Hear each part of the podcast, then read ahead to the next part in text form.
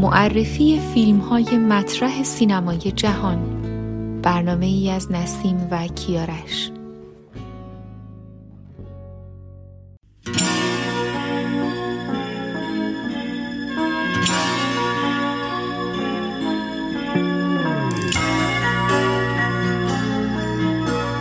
کازابلانکا.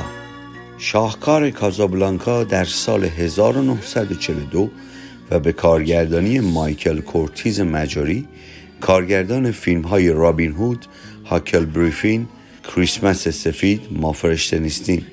ساخته شده. بازیگران اصلی این فیلم همفی بوگارد و اینگرید برگمن سوئدی هستند که در دوران خود از شهرت بالایی برخوردار بودند.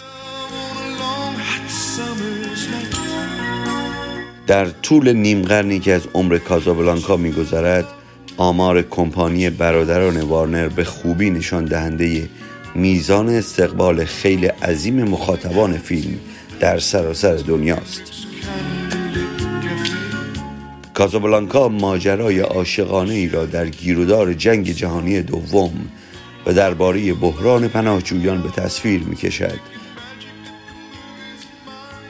و در یک کلام داستان مردی است که میان عشق و انسان خوب بودن در حال در هم شکستن است.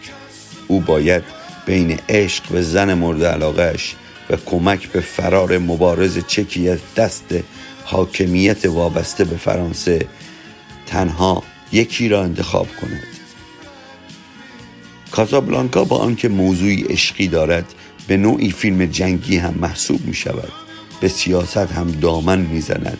پیام دوستی و رفاقت را نیز مخصوصا با پایان فراموش نشدنیش در خود دارد و خلاصه برای هر نوع مخاطبی با هر احساس و سلیقه و طرز تفکر خاص جذاب و دیدنی باقی میماند و این عاملی است که در توفیق ملودرام برای مخاطب مؤثر است.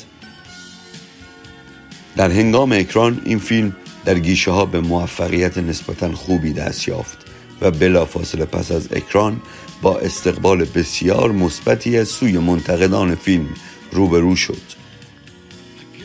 به طوری که مجله وریتی آن را یک جنگ تبلیغاتی فوق العاده علیه متحدین خواند.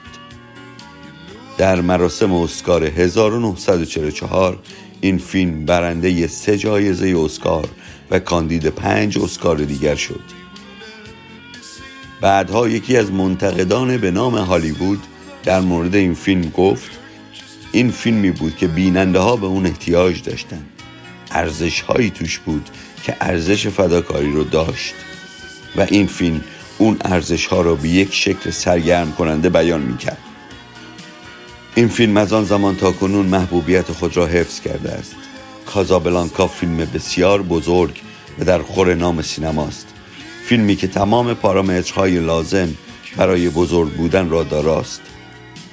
فیلمنامه فیلم فوق العاده قوی و کامل است به طوری که در هیچ قسمت فیلمنامه ضعفی دیده نمی شود.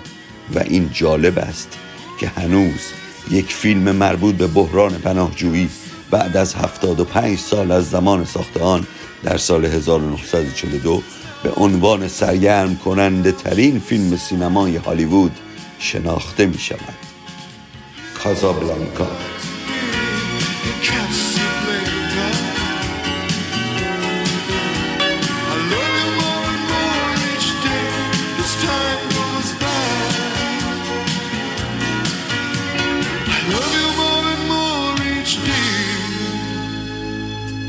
as time goes by.